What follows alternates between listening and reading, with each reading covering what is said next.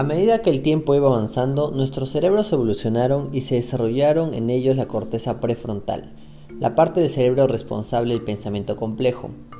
A algunos le llaman el cerebro avanzado, pero aquí está el problema. A medida que comenzamos a tener sueños más complejos y pensamientos más rápidos y que elevamos nuestros niveles de creatividad, productividad y rendimiento, el cerebro primitivo y el cerebro avanzado empezaron a entrar en conflicto. De hecho, entran en guerra el cerebro primitivo regula nuestro desarrollo, sabe que estamos abandonando el puerto seguro de lo conocido y se activa, porque nos estamos alejando de nuestras formas de ser tradicionales. Percibe la amenaza incluso cuando dicha amenaza es esencial para nuestro ascenso personal y nuestro avance profesional.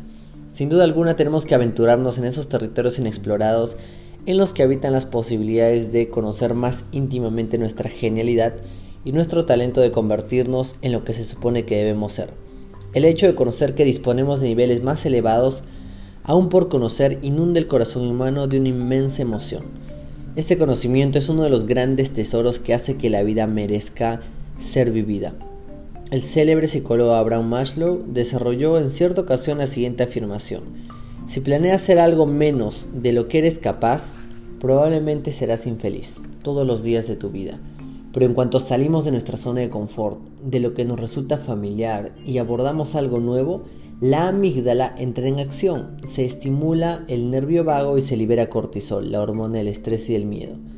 Y de este modo comenzamos a destruir todo aquello que nuestro cerebro avanzado nos ha hecho creer tan inteligentemente. Esto explica por qué hay tan poca gente altamente creativa y productiva, observa el artista. Cuando abandonamos nuestra zona de confort, el cerebro primitivo entra en acción cuando incrementamos nuestros conocimientos y nuestra experiencia y elevamos nuestro nivel de influencia, se atemoriza entre los inminentes cambios.